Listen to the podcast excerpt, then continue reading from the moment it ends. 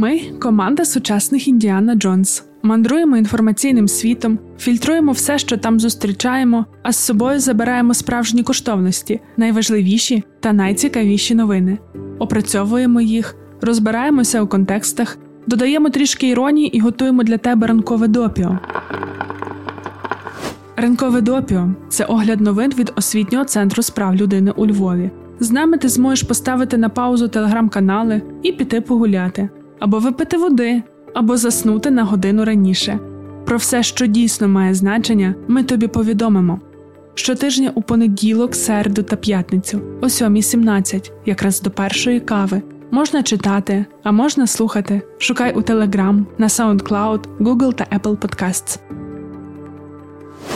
Понеділок, 16 травня 2022 року. Ранкове допіо. Випуск 43. Сьогодні у нас дещо не такий випуск, як завжди. Зазвичай ми обираємо 3-4 найважливіші події, історії чи думки, якими хочемо поділитися з тобою більш детально. Доповнюємо їх коротким оглядом новин. Це наші стійки до ранкової кави. Сьогодні ми обрали одну історію. Вона нам здається важливою та самодостатньою, щоб віддати їй майже весь час ранкового допіо. Але розпочнемо ми цей випуск з Євробачення, поділимося своїми міркуваннями. Вони, ймовірно, не надто важливі, але ми просто звикли ділитися з тобою майже всім, про що думаємо. Впевнені, ти і так знаєш, що Україна перемогла. Можливо, навіть дивився чи дивилася виступ Калуш Оркестра. Напиши нам у коментарях, як тобі Євробачення і виступ наших, бо ми дивилися у прямому ефірі, навіть все коментували у Твіттері. До речі, можеш читати нас також і там. Ми там такі, ну знаєш, зовсім без умовностей. У нас була ціла система перегляду. На ноуті ми вмикали ефір, а з телефона слухали коментарі Сергія Притули. Він у Твіттері робив трансляцію і таким чином збирав кошти для свого фонду. І ось ми так дивилися, вболівали за наших і перераховували кошти на ЗСУ. Навіть подумали, що тепер у нас нова реакція на стрес, десь далеко заховалося імпульсивне заїдання. Сьогодні на часі втамовувати нерви донатами на армію. З тим Євробаченням у соцмережах було багато дискусій: їхати чи не їхати, коли в країні війна, надавати чи не надавати якогось особливого значення конкурсу. Ну але ж це буде політизовано, що люди скажуть. Так ось загалом нам має бути глибоко все одно до того, що скажуть люди. Головне, щоб вони говорили про Україну тими повідомленнями та наративами, які йдуть з України. Все. Ми, чесно кажучи, до Євробачення ставимося якось не дуже серйозно. Бо давай відверто, там з року в рік все більше трешу і крінжу. Інтрига буває досить рідко. Чи конкурс політизований? Так, він завжди таким був. Тому, можливо, не треба так цього боятися, де тільки немає політики. У цьому її специфіка. Вона проникає чи не усюди. І це не добре і не погано. Так просто є, так все працює. В українському суспільстві політику звикли вважають боротьбою за владу і забувають, що політика це про змагання інтересів, і методи у цих змагань є дуже різними. Щодо участі України в цьогорічному конкурсі, то вона була дуже важливою, важливою з комунікаційної точки зору. Подія, до якої прикуто багато уваги, дає можливість весь час продукувати інфоприводи і не пропадати з поля зору медіа, ба навіть більше. Таким чином Україна урізноманітнила свою інформаційну присутність, бо раптом ви, дорогі іноземці, вже втомилися від наших руйнувань, російських ракет та танків. Вас вже не дивують наші меми та виступи Зеленського. Ось, будь ласка, тут Україна співає і перемагає. Можете навіть посиратися в Твіттері з приводу того, що яке лишенько. Євробачення це про музику та єдність, а ви політизували конкурс. Ми вже навчилися таку поведінку повертати на свою користь. Дуже сильним моментом було, коли Олег Псюк на сцені сказав про Азовсталь. Ми у той момент запереживали, чи раптом їх не дискваліфікують. Але навіть якщо так, то це не мало би ніякого значення. А от сказати на аудиторію в 200 мільйонів телеглядачів та телеглядачок найважливіший для України меседж це важливо. Пошукові запити в Google щодо Азовсталі та Маріуполя відразу багаторазово стрибнули вгору. Зрештою, ще й закінчилося усе саме так, як найкраще. Україна перемогла, і про це пишуть майже всі медіа. Офіційні особи, як, от, наприклад, Урсула фон дер Ляєн, вітають Калуш Оркестра у своїх соціальних мережах. А в неділю, після перемоги, хлопці ще й презентували офіційний кліп на свою Стефанію. Його зняли у зруйнованих російськими загарбниками українських містах. І якщо задуматися, то ми живемо у такий складний, але такий неймовірний час. Просто в голові не вкладається усе. Згадай, як за декілька тижнів до війни, коли перед тим вже довгий час усі жили в очікуванні нападу, ми ставимо на пауз загрози повномасштабного вторгнення і влаштовуємо баталії через Євробачення. Добиваємося, щоб учасницю, яка перемогла відбір, але порушила правила, було дискваліфіковано. Потім 24 лютого, не до Євробачення. Але потім ми розуміємо, що таке треба. І ось 14 травня ми дивилися фінал. Ми знаємо, що його дивилися і в тих містах, які весь час обстрілювали. Притула 4 години все коментував. Люди його слухали і надсилали кошти на ЗСУ. До речі, вдалося зібрати 5,5 мільйонів гривень. Під час оголошення результатів така була інтрига, така вражаюча глядацька підтримка, емоції усіх, сльози Тимура Мірошниченка. Такі миті дуже важливі. Важливі не лише з прагматичної точки зору інформаційної війни. Вони важливі, бо це наша маленька перемога, і це фантастичне відчуття єдності, солідарності, сміливості та українськості. Коли все співставляєш, то розумієш, що тепер вже класичне великий народ великої країни це не стільки вдало продумана словесна формула, як констатація факту. Саме тому ми переконані, що новина про велику і найбільш очікувану перемогу України це лише питання часу, роботи збройних сил України та кожного і кожної з нас. Ми щодня стаємо ближчими до цього дня, тому не припиняємо працювати. Ну а поміж тим мусимо творити ще й маленькі перемоги в інших сферах. Здається, боротися за наступну з них буде національна футбольна команда. 1 червня Україна зіграє зі Шотландією півфінальний матч плей-офф відбору на чемпіонат світу. Поруч із розмовами про перемогу України дуже важливими є також думки про важливість притягнення до відповідальності та покарання усіх тих, хто вчиняли воєнні злочини в Україні. Минулого тижня розпочався перший суд над російським військовослужбовцем, обвинувачуваним у вбивстві мирного мешканця на Сумщині. Це лише перший суд і один злочинець, а як їх багато. Ми впевнені, що Україна буде мститися і буде притягувати до відповідальності, але також знаємо, що це може тривати довго, тому потрібно набиратися терпіння. Сьогодні ми хочемо поділитися з тобою історією, про яку декілька днів тому писали на The Guardian. У ній йдеться про пошуки одного з найбільш жорстоких воєнних злочинців в історії. Його звали Протеїзм Піран'я, і він був одним із архітекторів геноциду в Руанді. Злочинця шукали майже 20 років, і ось знайшли. Виявилося, що він помер ще у 2006-му та був похований під чужим ім'ям у Зімбабве.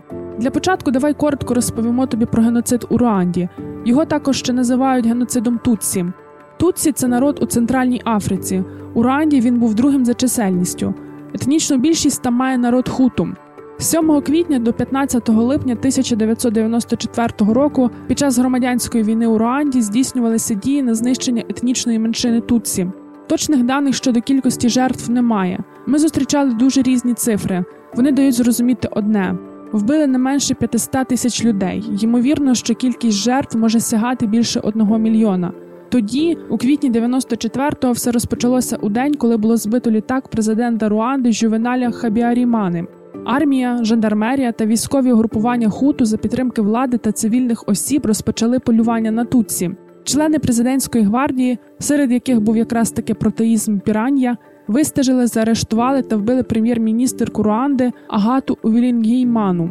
А разом із нею 10 бельгійських миротворців, які охороняли її будинок. Одночасно розпочалася ліквідація інших опозиціонерів та членів їхніх сімей. Ця боротьба із політичними опонентами переросла у масові вбивства. Тепер детальніше про протеїсам Піранью.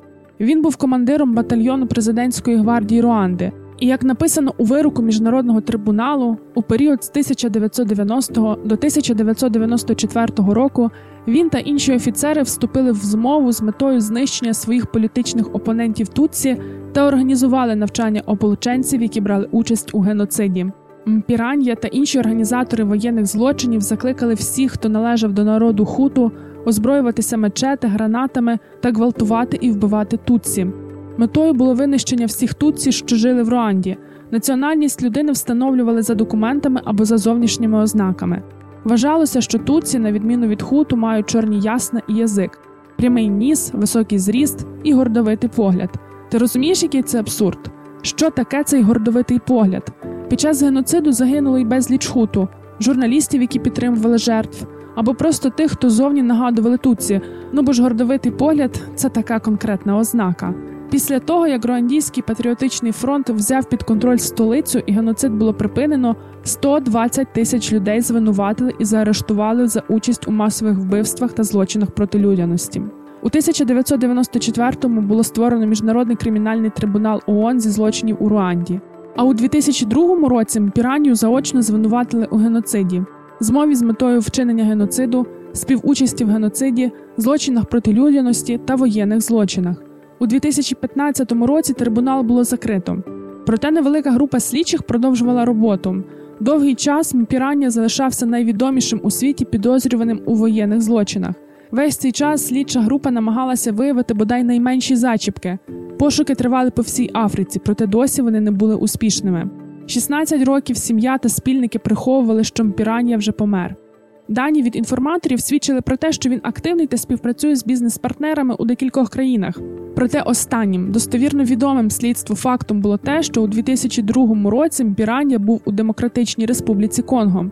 Прорив у розслідуванні стався минулого року, коли в ході рейду в одній з європейських країн було вилучено комп'ютер та інші матеріали, серед яких виявилася пошта із завуальованим посиланням на старого. Слідчі вивчили дані про поїздки родичів Мпіранії та виявили, що всі вони у жовтні 2006 року побували в Зімбабве. Було переглянуто сотні цифрових знімків, і серед них знайшлися фотографії з похорону, у тому числі із зображенням покійника, який виглядав як Мпірання. Зрештою, слідчі знайшли фотографію намальованого від руки надгробка. Її надсилав різбірам по каменю близький родич Мпіранії. Після цього залишалося знайти пам'ятник та тіло під ним. Слідча група звернулася до влади Зімбабве, і за кілька років ті дозволили знайти могилу і викопати тіло людини, похованої під ім'ям Самбаун Думе. Наприкінці квітня цього року слідчі та патологоанатом ООН взяли зразки ДНК людини, що лежала під пам'ятником у Зімбабве. Дата народження на надгробку збігалася з датою народження Мпіраї. Також на пам'ятнику був напис французькою. Тут навіки спочиває той, хто любив свою батьківщину, свій народ і свою сім'ю більше за своє життя. Аналіз ДНК підтвердив особистість Мпіранії. Як виявилося, він помер у столиці Зімбабве Хараре ще у жовтні 2006 року. Йому було 50 років, і помер він від серцевого нападу, спричиненого туберкульозом. Після падіння режиму Хуту він 4 роки провів у Камеруні. Потім переїхав у Демократичну Республіку Конго, щоб боротися разом із Хуту та зімбабвійськими військами від імені президента країни проти руандійської армії під час так званої другої війни в Конго. Зімбабвійські офіцери вважали його відмінним командиром. Тому, коли в 2002 році Мпірані було пред'явлено звинувачення трибуналу, вони допомогли йому втекти до своєї країни. Приховувати його допомагав уряд Зімбабве. Використовуючи підроблені документи, Мпірані організував невеликий транспортний бізнес із двох автобусів. Слідчі припускають, що придбати транспорт вдалося на доходи від конголезьких алмазів. Однак підприємство провалилося, і сім'ї Мпірані довелося з'їхати з багатої віли в квартиру, а потім взагалі перебратися до біднішого району. Коли обидва автобуси потрапили в аварію, грошей на ремонт не знайшлося. Більшість інших активів Піранії було знищено високою інфляцією. Незабаром він захворів на туберкульоз і під час заповнення бланків для госпіталізації використав вигадане ім'я Самбаун Думе, під яким його потім і поховали. Майже два десятиліття сім'я та друзі приховували його смерть. Для чого? Можливо, щоб не підривати моральний дух хуту в Конго. Піранія був останнім із головних фігурантів геноциду в Ранді, проте прокуратура все ще розшукує п'ять обвинувачених. Є ймовірність, що виявлення тіла Мпірані змусить уряди країн, де ховаються останні втікачі, таки видати їх слідчим. Ми обрали цю історію, бо вона з одного боку про те, що, врешті-решт, винуватця знайдено, з іншого боку, вона показує, що притягнення до відповідальності за воєнні злочини це дуже тривалий процес. Геноцид в Ранді відбувся у 1994-му, Трибунал виніс вирок Мпірані у 2002-му, а потім 20 років його шукали. Як наслідок виникає цілком закономірне питання: чи відновлено справедливість, якщо юридична максима говорить, відкладене правосуддя це відмова в правосудді? Дуже багато питань. Більшість з них не мають правильних чи неправильних відповідей. Більшість з них про пошук. Частково їх проговорювали у подкасті Макіавельки. Це ще один продукт, який ми продюсуємо. Лінк, як завжди, залишаємо в описі. Ми назвали цей епізод Макіавелік, чому ми хочемо помсти. Там говорили і про книгу Катів України, і розглянули декілька історичних кейсів помсти. Там про сукню, шпіонаж, спецоперації з ліквідації ворогів та урбаністику. А ще Оксана Дащиківська, одна з ведучих, сказала, як нам здається, дуже важливу думку. Ми, українці та українки, говоримо про помсту та її прагнемо, бо вона дозволить ніколи не забувати про жертв.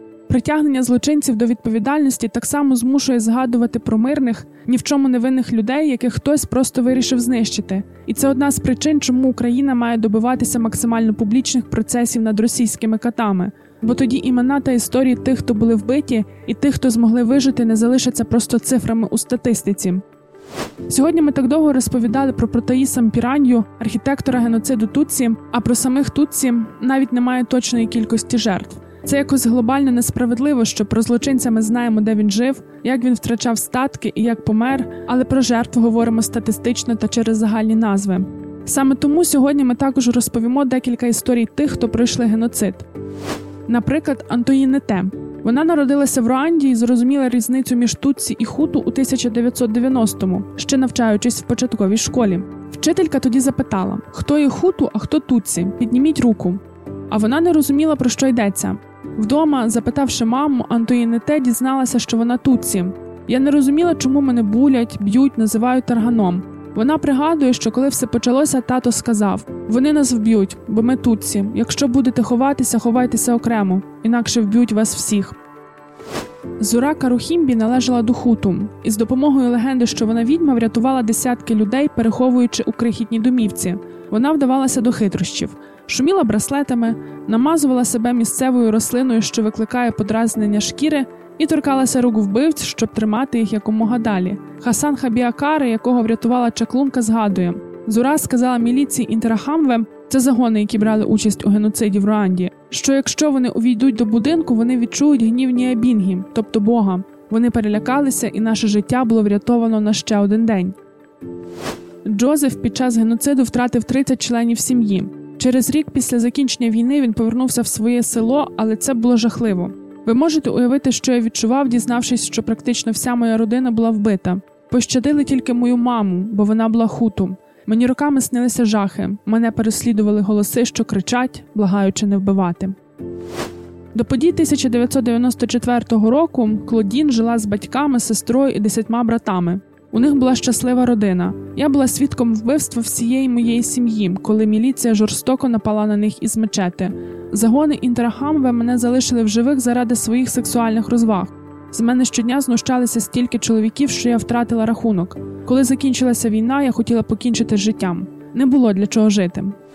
І це лише чотири історії, але це аж чотири історії, які ми можемо розказати. Ми сподіваємося, що навіть якщо пошук катів України та притягнення їх до відповідальності, у який б то не було спосіб, затягнеться на 20 років, історії невинних жертв не стануть просто цифрами чи загальними збірними назвами. На цьому будемо з тобою прощатися. Наступний епізод буде не в середу, а в п'ятницю. Ймовірно, ми щось розповімо про Тихоокеанський регіон. Там нещодавно Австралія заявила, що китайський шпигунський корабель зараз знаходиться біля західного австралійського узбережжя, недалеко від чутливого оборонного об'єкта. А зараз ще скажемо, що вчені вперше виростили насіння в ґрунті з місяця. Йдеться про зразки, отримані під час місій НАСА в 1969 та 1972 роках.